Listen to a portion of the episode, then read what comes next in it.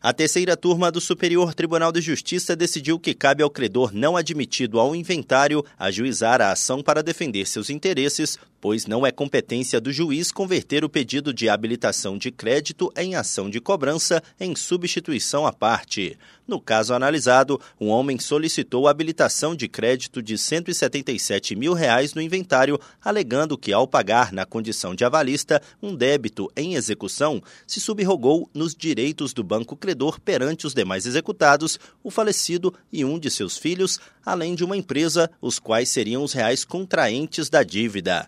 Primeira instância, o juiz converteu a habilitação de crédito em ação de cobrança e determinou a reserva de bens do espólio em valor suficiente para garantir a dívida. Além disso, anulou de ofício o inventário administrativo por entender que os herdeiros tentaram fraudar a lei, eximindo-se do pagamento das obrigações do espólio. Por último, condenou a inventariante e os demais herdeiros ao pagamento de multa por litigância de má-fé. A decisão foi mantida pelo Tribunal de Justiça de Goiás.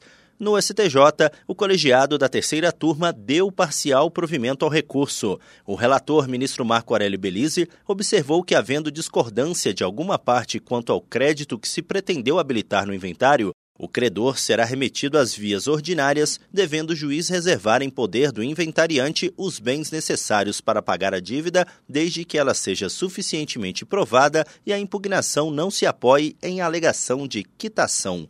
Do Superior Tribunal de Justiça, Tiago Gomide.